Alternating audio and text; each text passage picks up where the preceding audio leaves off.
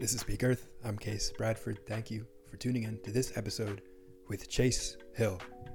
Chase is the founder of the Woolshire, which is an absolutely amazing wool goods company. They specialize in wool pillows, which have an organic cotton liner. And that is absolutely tremendous because most pillows are made from polyester. And we talk about why that's important. We also discuss Chase's story super fascinating. He was roaming America in his younger years, searching for meaning, train hopping, wound up building a log cabin by hand. He figured, hey, if American peasants and pioneers can do it back in the day, he can do it too with the power of YouTube, and pulled it off. He's built three houses by hand and lived in one of them for three years with no electricity, no running water. It was just Chase and himself. He dove deep into the spiritual realm. I really enjoyed listening to what he learned through that experience. Seems like he is using that connection and bringing it to the world through his business, the Woolshire, the best wool pillows. I don't use a pillow personally. I sleep without a pillow, but for those who do, most people, this does seem like the best pillow, and you'll learn why in this conversation, but don't worry, it's not an entire podcast about pillows. Uh, we just riff on that for a bit, but mostly dive deep into Chase's story, which is absolutely fascinating.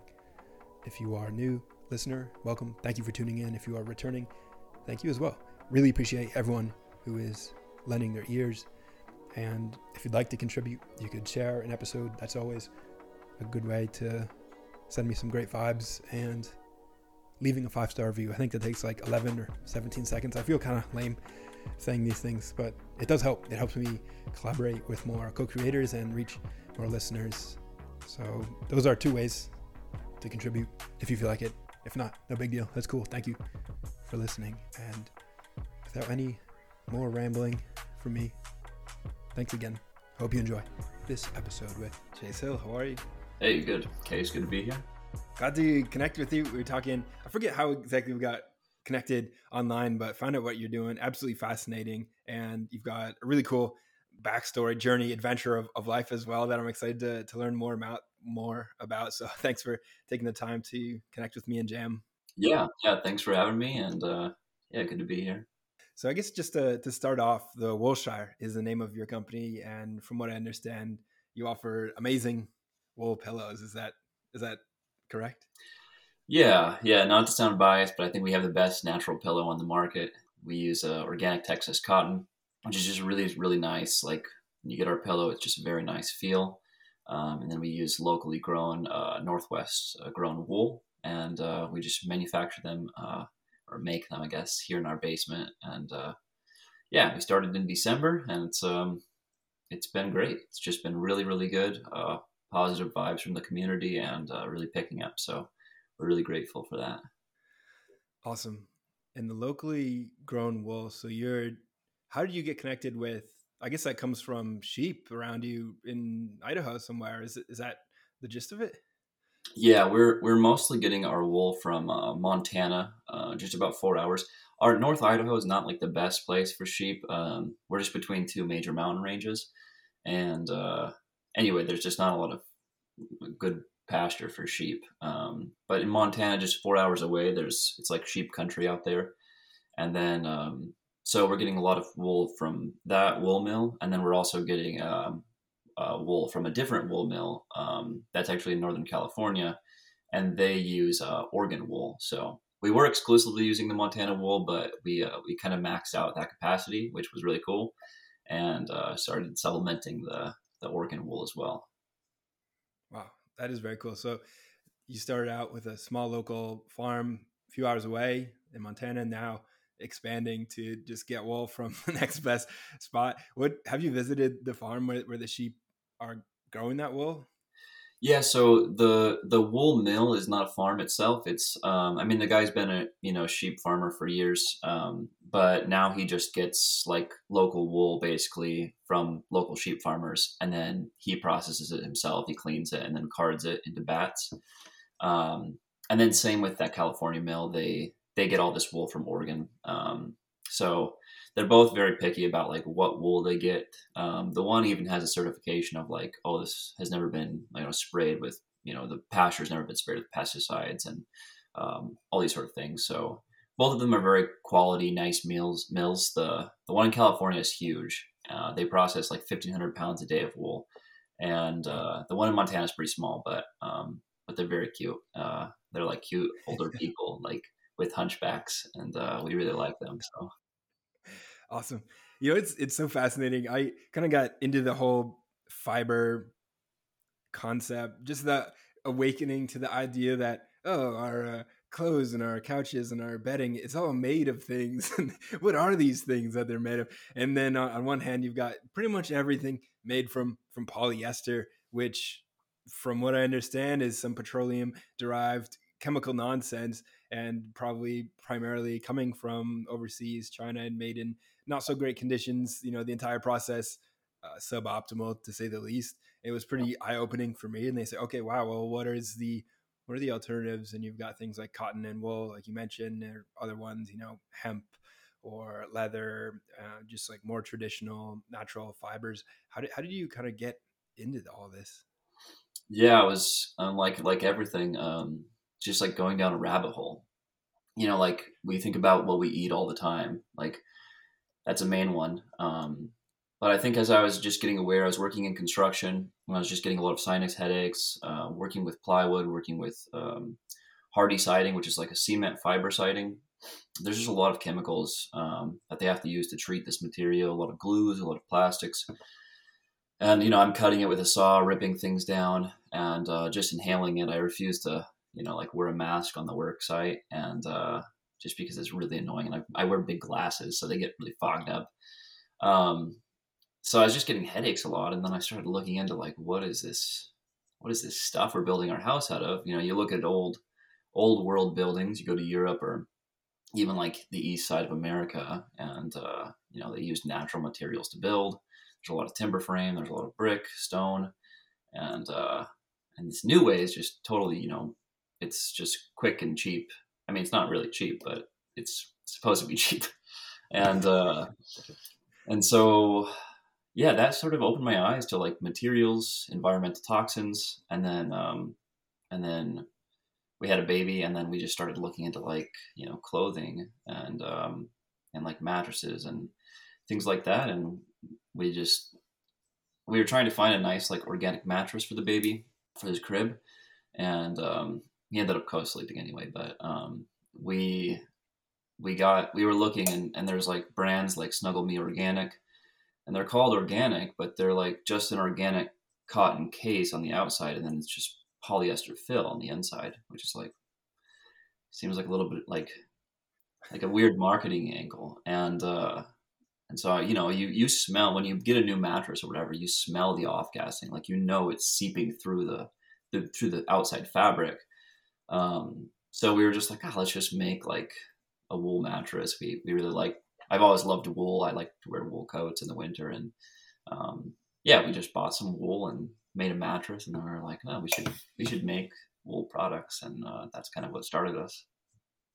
Wow, what a cool story, and all catalyzed by having a baby, uh, having a son, and, and looking deeper into some of these things, and inspired by your, your time in construction to awaken to the fact that we're kind of surrounded by all these sort of strange synthetic you know derivatives of what used to be more of a, a natural sound material. Now we're just trying to cut corners cut costs and we're, we're coming to this place of like whoa why is everything like fractured in a way? It's not quite authentic. It's this thing that's kind of off gassing and, and giving us illness and mostly it's through this intention of cutting costs and making making more money and or looking at this from every angle our, our food is, is going through this our you know our, our clothing our, our building materials our bedding. And when you decided to start to make your own how what, what was that like? Have you ever made any any bedding before? Like how'd you come across the wool and go about actually creating the thing?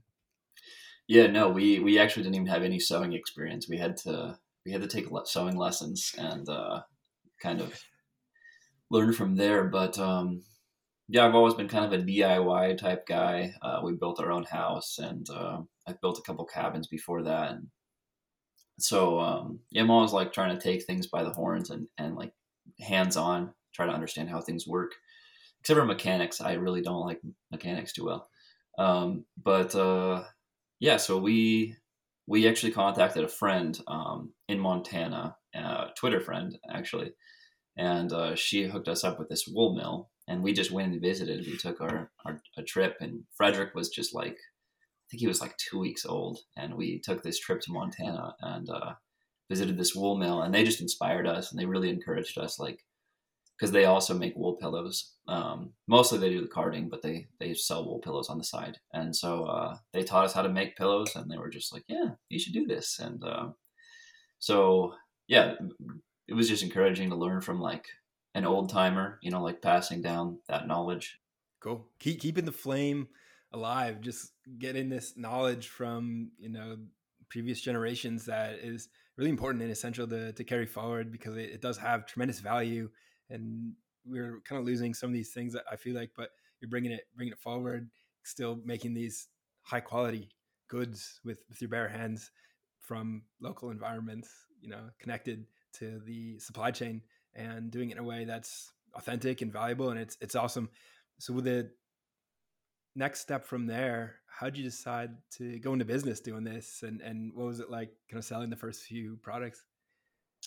Yeah, we, um, we well we've always been trying to like come up with ideas like how can we work from home? Like you know not like a tech job or anything. I don't have any tech experience. My computer is like 15 years old and like even to download this riverside i had the i had to update one different browser. My browser wouldn't work.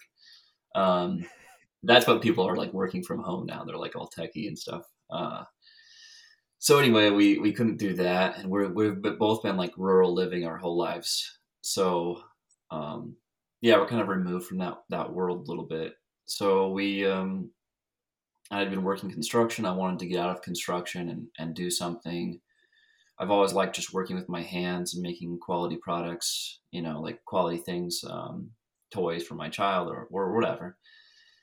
And yeah, when we made the mattress, um, the crib mattress, the wool crib mattress, we just thought like, oh, this was like this was it's it's time it takes time and it takes like skill and craftsmanship and stuff but we were like this could be something that people would find valuable. And we know like our sources very well and we're very transparent.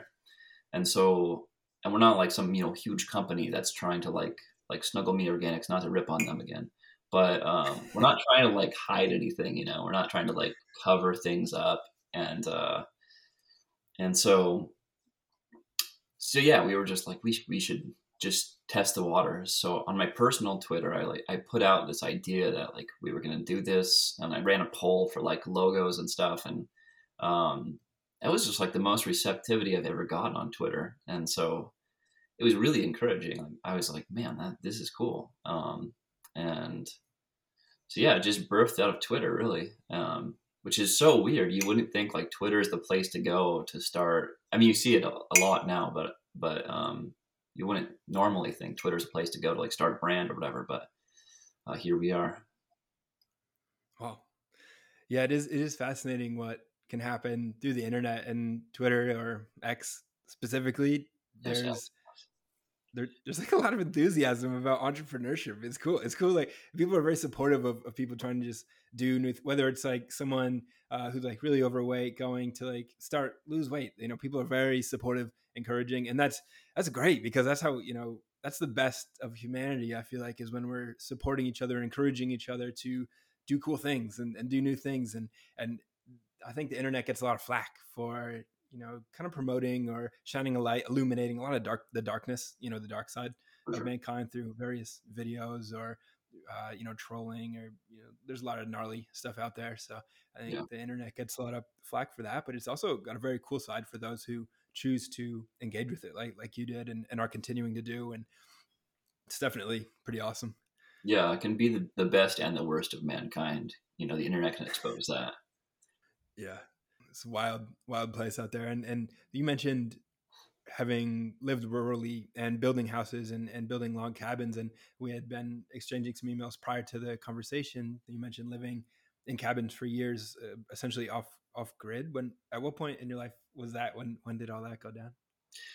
Yeah so i i um I had kind of a radical youth, uh, traveling around um, America, searching for meaning, and um, I graduated high school a year early when I was 17, and I just kind of wanted to. I don't know. I was reading a lot of Jack Kerouac, and I wanted to kind of explore uh, life without any uh, sort of voluntary poverty. And after that was all done, I went to college. Um, yeah, I got a degree in humanities, and then um, which I don't do anything with, and then um, and then I had saved up uh, money, and I bought. It was actually really inexpensive at the time. It was uh, five and a half acres for like nine thousand bucks. Um, really rural, no power, no nothing, and it had just been logged. It was you know a timber company had logged it, and um, I built a log cabin there, and I kind of ran out of money as I was finishing it, so I had to work for this uh, this wood mill, and uh, and then I finished it, but I didn't have enough money to like move in, and you know it was it was very basic, so I sold the cabin on Craigslist of all places, um, and I made a little bit of money doing that, and then uh, and then I bought this land up uh, Ruby Ruby Ruby Creek in Naples, Idaho, which is where the infamous Ruby Ridge incident happened. Like I was just you know 20 acres or something like that away from where the Ruby Ridge incident, you know, which happened in the 90s. Um, but I, you know, this was only like seven years ago or eight years ago, and uh, yeah, I built. Um, I bought the land, uh, which was 10 acres on uh, Ruby Creek. It had a year-round creek going, going through it. It was just a beautiful piece of property that people had kind of trashed. There was just a lot of trailers there and a lot of junk. Um, and I bought this this contractor was taking this house down, and so I just bought all the material off of him and just re just built a cabin, a 16 by 20 cabin with all that material. So it cost me like next to nothing. Like I think I, I think I paid like two thousand dollars for all the materials, and he gave me um, like a roof package with it. So uh, I built this cabin, and it was just very basic, like plywood floors, um, I didn't have any siding on the building or anything, no electricity, no water. Um, and it was like halfway finished, and I lived in that for almost three years with no running water and no electricity. It was very basic. Wow.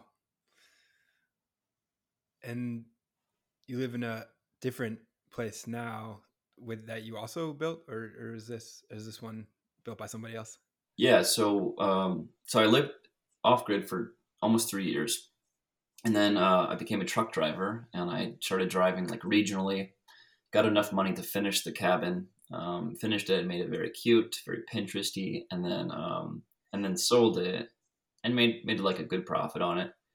Um, I also I lived in it for like two years when it was nice, so that was that was nice. And then um, and then now we have now we live outside of Sandpoint, Idaho, uh, which is about an hour from where I was before and like we got married and um and then yeah we built a house it's it's an actual like i don't know regular house i guess. And uh and yeah we built it ourselves. Um we contracted out like the electricity and the plumbing and stuff like that but um vast majority we did ourselves. Wow. Cool. What what's it like building houses? You sounds like you've made three now uh, over the years did you have like learn more along along the way or just the you know the craft of, of house building? Like how do i you know i not many people i feel like a tiny percentage of people have built houses or would even know where to begin. Like how do you even know how to do that? And what was the process like actually doing it? Yeah when, when i first started the first cabin it was this log cabin and um and i had no construction experience at all like zero. Like my dad didn't even teach me how to use a hammer or drill. And uh and so there was YouTube. It wasn't it wasn't as good as it is now, but um, there was YouTube, and then I just bought a bunch of like log cabin books, and I hired two guys that were lived at the trailer park, you know, a couple miles from the cabin, and uh, and they had some construction experience, and so we were all just like looking at these books, and they were like old timey books, like how to how to fall a tree, how to you know peel a tree, you know what like what type of um, notches to make for the logs and so I hired out the concrete work um, which was probably my best idea because I, I no one should try to do concrete work if you haven't done it before, like because it's your foundation. You know, it's pretty important. Um, and so there you're starting with you know like something that's square and you can work with and then um, yeah and then we just cut trees down we we drove them over with my pickup and uh, we peeled them we dried them and then we would just like manhandle them you know these they must have been you know 20 22 24 foot long uh, logs and um, maybe like you know 10 inches in diameter and then we would just put them on top of the other one, uh, had a little like scribe, and we would scr- cut out the the notch with a chainsaw, and that was kind of my introduction to to construction. It was it was really um, you know it was a traditional, I guess, but not traditional today. Wow, man, that's wild. What, what was the hardest part of that process? Well, once you get like so high, um, you're having to like you know do awkward things with the logs. You know, you're gonna have to like lift it up, and one person's gonna have to like climb up, and you're gonna have to like hand him the other log. And uh, we had some close calls where we almost dropped a log on our on our friend, um, but he luckily like fell into the ditch underneath, so he didn't get crushed. Uh, so it was it was it was pretty stressful. um, but once once we got like the base down, it was it was fine. What, how, what did that change, if anything, about the, the way you perceive sort of ancient builders or ancient buildings, like these large? I mean, on one hand, you've got these large Mesolithic structures, like the great, like the Great Pyramids, which is pretty much mind blowing for everybody. But then you've also got these amazing sort of uh, medieval era castles and and churches that are also, you know, a little bit earlier in time and, and maybe a little bit less impressive, but still just absolutely mind blowing to think that people did that without, you know, modern equipment, mostly by hand. Yeah, I was taking a very like American pioneer approach, which was just like uneducated peasants coming over to the West or whatever, and and building cabins. And uh, I figured if they could do it, like I could do it since I have some you know, resources now. But no, looking back on ancient civilizations, like they knew more. I think they knew more than we ever give them credit for. In fact, I think they might know, you know, they might know more than us in some in some capacity. yeah. You know, like their precision and, and like tools just make us lazy, you know, because we're able to use the tool to to perform that same sort of craftsmanship. But um but yeah, it's it's mind blowing to look at some of those old buildings. Yeah. Yeah, it is. Especially if you have any idea about like what it is like to build even, you know, basic log cabin, which sounds like it's a, definitely a difficult undertaking, challenging to do. And then these people, I guess they're probably people were building these, you know, just the great pyramids, these massive multi ton slabs of stone that are just somehow fit perfectly together and also aligned with these celestial bodies and how'd they know all about that it's yeah pretty pretty mind-blowing and even what you've done is is mind-blowing to to think that you you were cutting down these trees and then built a house out of it. I think a lot of people would, you know, think that's a completely un completely impossible undertaking. Right? But you've got the internet, which is going to help guide you, and, and you've got some help, and then you've got just the will to be able to to build that. And then you moved moved on to, to further houses. Did did you get a little bit better each time, sort of with the experience and, and with the um, understanding of, of house building? Yeah, I ended up just moving into like uh, stick framing, which is just using dimensional lumber um, to build. Which it's really not that hard. Like once you get once you get like the basics down, um, it's not crazy. There's nothing like really that crazy. Um, you just kind of have to know like the basics. Um, and so, yeah, I had a little bit of help building my my cabin up in Naples, um, Ruby Ridge cabin, and uh, and he sort of gave me some pointers too. And then and then I started working like some construction side jobs here and there, and picked up more and more um, skills and how to use saw, different saws and things like that. Cool. And living in the cabin with no power, no water for three years, how'd that experience? What, what were some of your, your takeaways from that? Yeah, three years is a really long time to live, um, like in isolation. I mean, I had go, I'd go to town now and again and things like that, but it's um you really get to know yourself like there's no hiding. You know, there's no distractions, and when you're have to encounter when you have to encounter yourself for that long, um, you just are forced to get to know yourself, uh, your weaknesses, your strengths, and um, it was a really special time. Like I look back on it with a lot of fondness. Uh, it was also like very depressing, especially towards the end. Um, winter would be very depressing because the sun goes down like by like 3.30 here uh, in the afternoon in, in uh, winter time and i would only the church i was going to uh, they use beeswax candles so they would always give me like the remnants of uh, the candles so i just have like all these candles lighting my my wall uh, i had like those old world like candle you know the ones that mount to your wall and then you could just light them to kind of illuminate things Wow. I read a lot of books, and um, I did have a cell phone. It was a flip phone, um, and if I like put it like in a certain position in my window, like I could get like one or two bars. And so I'd call my mom or my brothers or something now and again, and uh, I would charge it in my car. You know, I turn my car on and plug the battery in. But yeah, it it definitely challenges you. Um, I don't think I don't think many people would be able to do it now. Like I think it's really even for like a couple weeks, it's like really like at first I was really kind of scared because um, you're just like out in the woods, you don't know anything. Like I didn't know my neighbors, you know. I mean, I couldn't see them, but I didn't know where they were.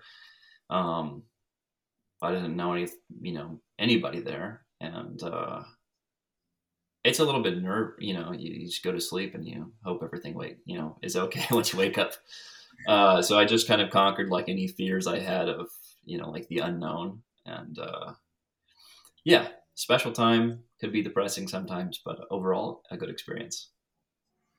What were you doing for food, water, just like the basic elements of survival? How, how did you kind of go about cooking or sourcing just your nutriment on the, on the daily basis? Yeah, I had a little camp stove, like a little Coleman two burner, and then I just had a cast iron pan. Um, and sometimes I would use to try to save the propane because I was like I was literally living off of a few thousand dollars a year. Uh, would just be like side work I'd I'd pick up because I really didn't want to work. I just wanted to kind of focus on growth and um, and spiritual growth.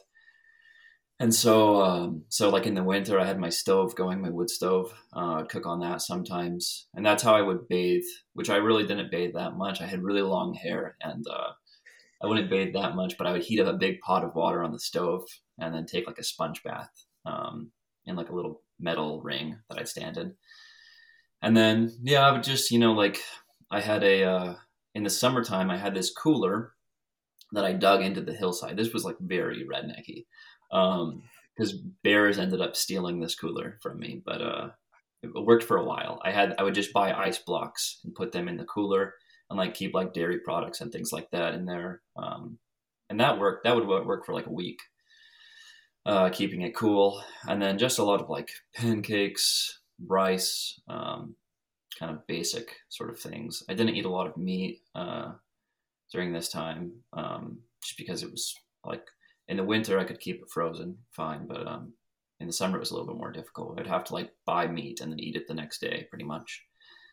And then the creek uh, the creek was this year-round beautiful creek and uh, that's how i got all my water drinking water. I would go down there with some jugs and carry them up the hill five gallon jugs in each hand and it was a good workout. Nice. Wow. Yeah this it really is a fascinating life choice to choose to go and live like that what was the catalyst or the reason for why you chose to live in that way?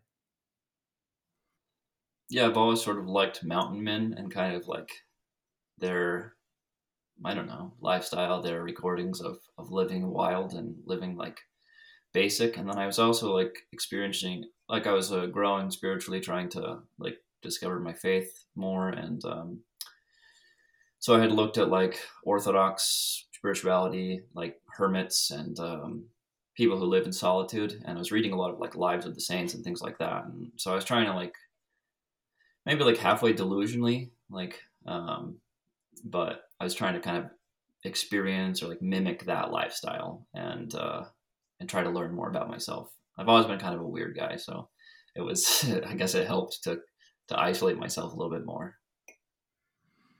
Me too. Yeah, I always always been a bit of, of a odd odd duck, and yeah. certainly had you know fantasies of escaping. I think a lot of people have a fantasy of, of, doing exactly what you did, and you actually went and you did it. You just went, you know. And I guess a, a parallel that's coming to mind is I think some people go and you know live sort of a monastic life with in sort of a you know with monks, and they do a lot of meditating and and things of that nature. But this was more of a journey of solitude, and I think probably a lot more courageous what, what you what you did versus you know something like going living with a monastery because everything's sort of already set up there. But yeah, the um, did you do you think you found what what you were looking for in that part of your life?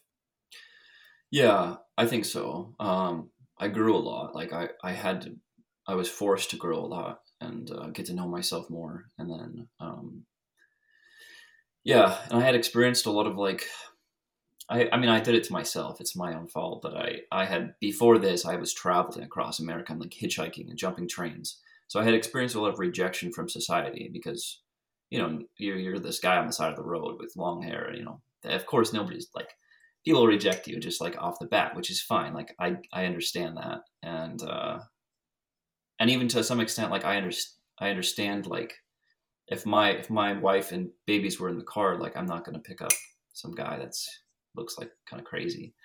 Um, so I guess that sort of that sort of prepared the way a little bit, like living like that and like living as kind of like an outcast of society, sort of like prepared the way for um, for that for like more uh, more isolation and um, yeah, I definitely I definitely grew a lot in my faith and I think I didn't become like more spiritual person, I guess. I, I think I, I think I just got to know my get to I got to know myself better and was able to be honest with myself, you know. Instead of looking at myself as like this spiritual warrior um, who's able to like transcend reality or something. I think I was able to just kind of like get to know myself and like be humble a little bit more actually.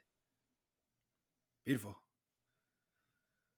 I'd love to learn more about your perception or your coalescence with this concept of spirituality? Because it, it's such a i've always been fascinated by it myself. I grew up agnostic so there was never any sort of talk about it in any way. And then when i got to college kind of got introduced to buddhism which i found absolutely fascinating primarily because the the art that was created under the belief system of buddhism was just mind-blowing. Like these giant statues that were carved out of cliffs for generations and just to think wow what would drive you know a population of people to do this? You know grandfather father son all chipping away at this mountainside to form a statue. Like what would drive somebody to do that? It's always been fascinating to me. And then you look at these medieval churches and the amazing stained glass windows that were just stretching from floor to ceiling. Like what would drive people to, to build these beautiful churches and these amazing stained glass windows and i've never really been able to wrap my mind around the concept maybe because I, I, you know came to it too late or just haven't had an inclination towards that. But i i did sort of formulate my sort of belief system over time or something that just made sense to me in the realm because i think we do all have a void in the you know that part of our lives to have something to fill that void. For some it's it's god for some it's buddha. I guess there's you know hundreds of different paths ways to the waterfall i suppose but i'm I'm curious what you what you made of it after all that time and and deep deep focus on it. Yeah, I think similarly, you look at every culture, you know, throughout history, they've all been spiritual. Like you, they've all had some quest for you know the spiritual whatever, and um, yeah, I think agnosticism and atheism is more of like a modern day thing. You know, it's it's more of like you know postmodern enlightenment and and whatever. Um, but I think it's I, I think it you know atheists and stuff look at spiritual people as kind of like brainwash or whatever, but I, I think it's the opposite. I think like I think whatever sp- spiritual path you are, like personally, I'm I'm Eastern Orthodox. I believe you know like I believe Orthodoxy is like I guess the the most true, um, but I don't think that I don't think that other religions don't have some level of truth in them. Um, and so um, but yeah, I think atheism is, and not to rip on any atheists, like people have journeys and things, but I think it's kind of limiting, you know, because it's, you're saying like nothing you're saying like there's nothing. Um, and I think there's obviously something like everybody knows it, and every like culture and history ha- has known it. They built these, like you said, they built these monuments and performed sacrifices, you know, killing people for like whatever, you know, like something has been going on. And I think it's really limiting to say nothing. Um, I think that's the most limiting. So, um, yeah, I don't know. I don't remember what the question was. Sorry, I don't you there. That's all right. Yeah, I basically just want to riff a little bit about spirituality as a you know a concept, and then how it plays out in your life now, and how that has sort of shaped and molded, given your adaptation to that realm. As as you said, seeing yourself as a spiritual warrior for a while, and really being driven by that aspect of life, really deep in a, in a really deep and meaningful way. Ever since you were 17, graduated high school early, and started train jumping, you were searching searching for meaning and and it led you into a cabin in the woods that you built with your bare hands for three years with no electricity and no water in, in search of this thing that, that you said that you seem to find is it is it a place within you or is it a sort of a way of seeing the world or, or something else entirely yeah i mean christ says the kingdom of god is within us you know and i think that's true i think like finding finding that within yourself like in the image of God, um, you know, we have this capability. We also have the capability for like to be totally evil. And I, I think uh, when we look at people and we think like we read these terrible stories on the news or whatever, and we we see somebody that's totally evil, I think we always just kind of judge them like as if they're something else. But they're also just us. Like they're they're a human like us. We're capable of that same evil. Like there's you know maybe a different experience maybe whatever i mean whatever they did was evil right it was wrong um, but i think to look at humanity as having the capability of sainthood and having this the capability of you know like devilish behavior like we we all have that within us and uh to be like truly illumined to become like to follow the one path you know i think that's i don't have i i i wanted to be able to achieve like some spiritual loftiness. But I think in the end, I just was able to be more honest with myself and um, and kind of see myself where I'm at. Like I have struggles, I have you know issues that I have to overcome. Um, but I but I know what they are. Like I know where I struggle. I know where my faults are, and I'm able to look at them and hopefully change them with time. So um, I would like to say I've achieved some some great spiritual loft, but in fact, I went from like praying like six hours a day, meditating six hours a day, um, to now maybe like 20 minutes a day. So um, I, I, didn't, I didn't, but I, think the 20 minutes a day now, um, at least I try for it to be more intentional than the six hours a day. You know, like um, there's a parable. Christ talks about this parable of uh, of this man in the temple, and he's like praying and praying, and he's standing in the front and uh, and he's rambling on like, "Thank you, God, for this, this, this." And Christ refers to that man as praying among himself, like he's like praying to himself. And I think that's kind of what I was doing a little bit, um, kind of like glorifying myself a little bit. And yeah, I think it's good to stay, take a step back. And I had some struggles of faith and things like that. I also got very depressed um, towards the end, um, but I feel much healthier now. Like I feel like I can look at life with a much clearer vision. And uh and yeah. And the, the lord has been very good to me. Like i'm very blessed. Like i've got a beautiful family. I've got a nice business. Um got a nice house. And i'm, I'm really blessed love to hear that.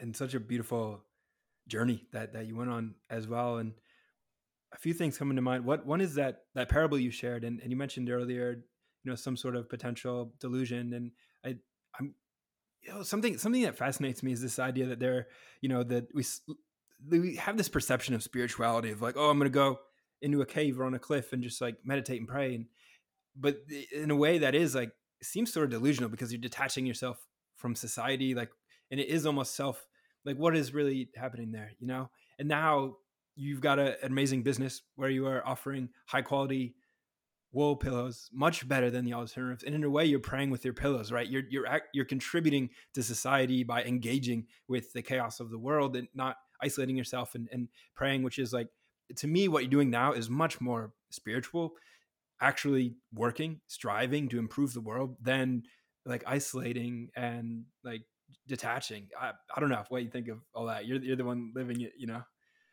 Yeah, no, I, I, I think I agree. Like, I think there's a place, like a place for like people to be isolated and, uh, and I think their prayers are powerful. And then I think there's the rest, the rest of us that, um, that we can like do something good and like make the most of our what we have. Um, and that's what we're trying to do with the wool Woolshire. Like we're trying to make like quality American wool goods and like change the world for the better. Like you know, so that I don't I don't want to get into that too much, but but we're trying to just like do like quality work and um, for the glory of to the glory of our community, the glory of God. That's what we're trying to do. It's beautiful. It, it's to me religion as a tool. I see why atheists reject it. There have been so many stories, horror stories that of the, in the name of religion, and maybe that's being promoted by the mainstream media for some nefarious purpose or because it gets clicks, you know, it gets attention.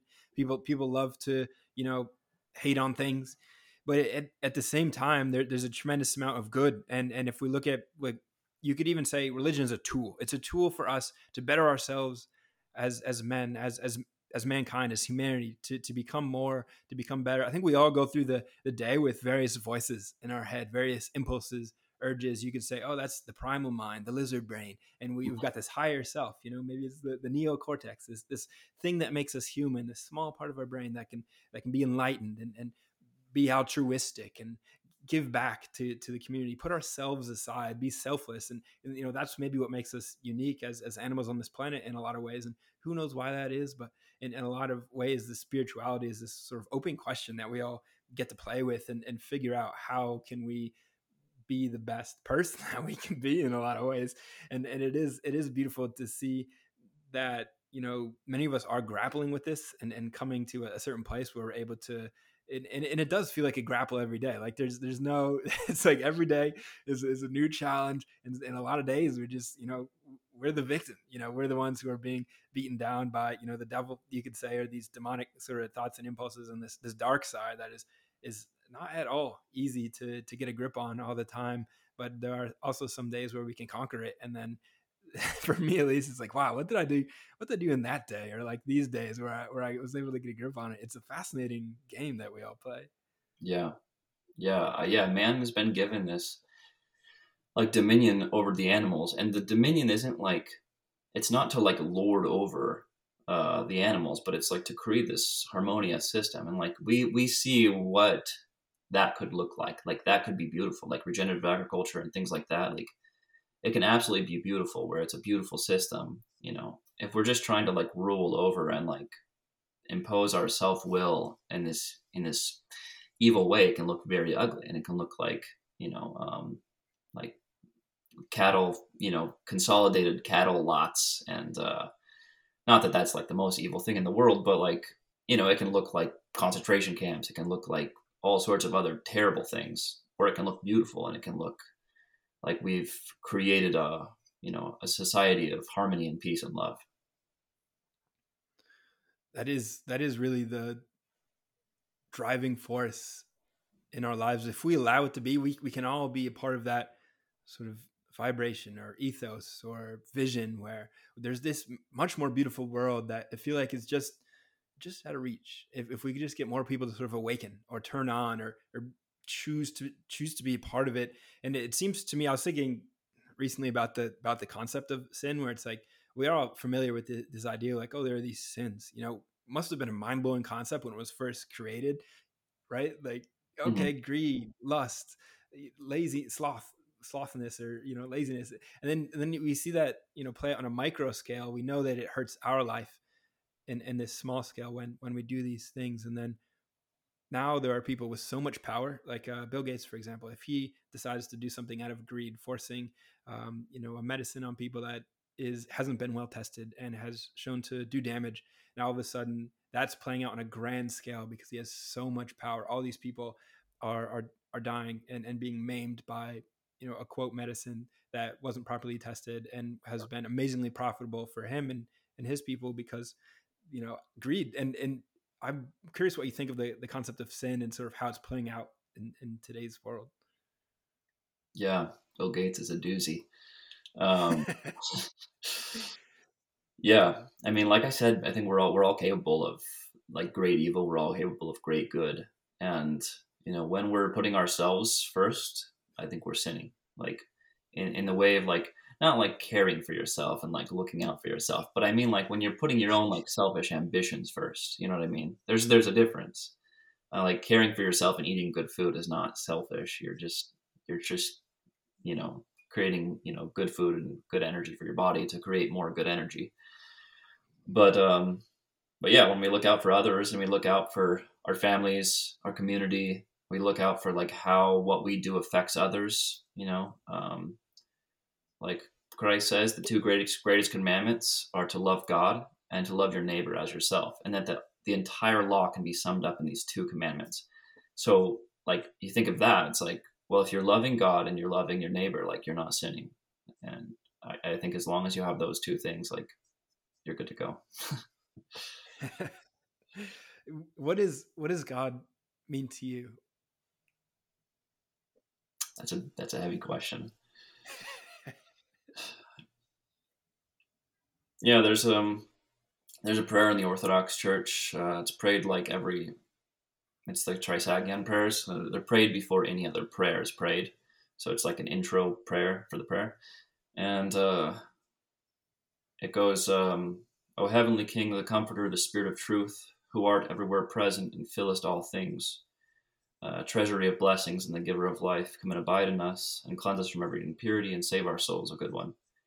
I think that is kind of like, that contains the essence of who God is. Like, God is everywhere he's not he's not something that can be bound. He's not something that can be bound in our mind.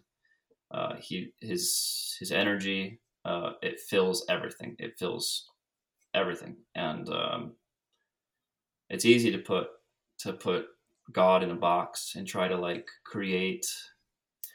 I don't think we'll ever know the fullness of God. I, I think it's beyond comprehension, and um, but what I do know, like through um, through like studying theology and like through like own personal experiences, um, you know, I believe God is is uh, the Holy Trinity and uh, and exists everywhere, and is found is not found nowhere. Beautiful. That is that is a, a wonderful prayer. Even just hearing you say that uplifted my spirits, and yeah. and it illuminates the power of words in in just like a fundamental way. It's like even the concept of prayer. prayers. Like we we you know we can string together these words and phrases, and and it changes the way that we we see the world and interact with everything on at a fundamental level. It's really powerful. Yeah, hundred percent. Man, well, we got we went to some deep places in this one, uh, and and wide ranging, wide ranging conversation as, as well. My mind is a little bit blown, and I've really enjoyed I really enjoyed this this conversation. Is is there more you'd like to say about anything that we covered, anywhere that we went, any any other sort of topic or idea that that's coming to mind?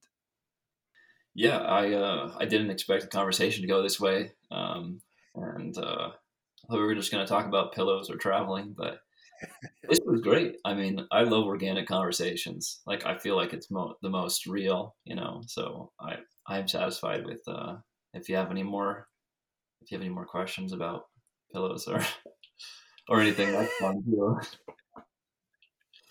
Beautiful. Well, let's let's let's talk about let's focus on the pillows for a bit because I, I am curious. The pillow itself, I know that it's made from cotton case on the outside, wool on the inside. And where can folks go to to check it out or, or pick one up? And and what is it what is it like from your end making these and, and sending them out to people? Yeah, I don't want to turn this into an advertising thing because it was a great conversation.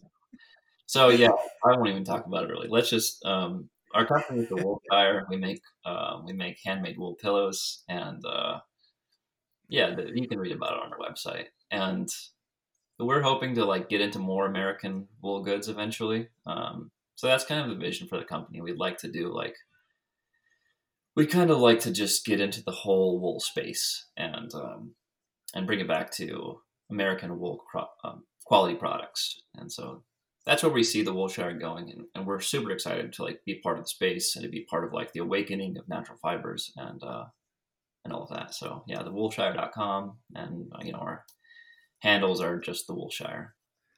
Beautiful. And I'll have everywhere to find Chase in the Woolshire down down below in the show notes. And this was a powerful conversation. I, I really enjoyed it. I, we connected over a mutual appreciation for quality goods, natural fibers, doing good in the world, and and I've thoroughly enjoyed connecting with you and, and learning more about your story and, and listening to you share your wisdom and, and it's been it's been great. So appreciate everything that that you've shared with me here today and everything that you're doing out in the world. Keep keep keep on keeping on. It's awesome stuff and uh, appreciate your time.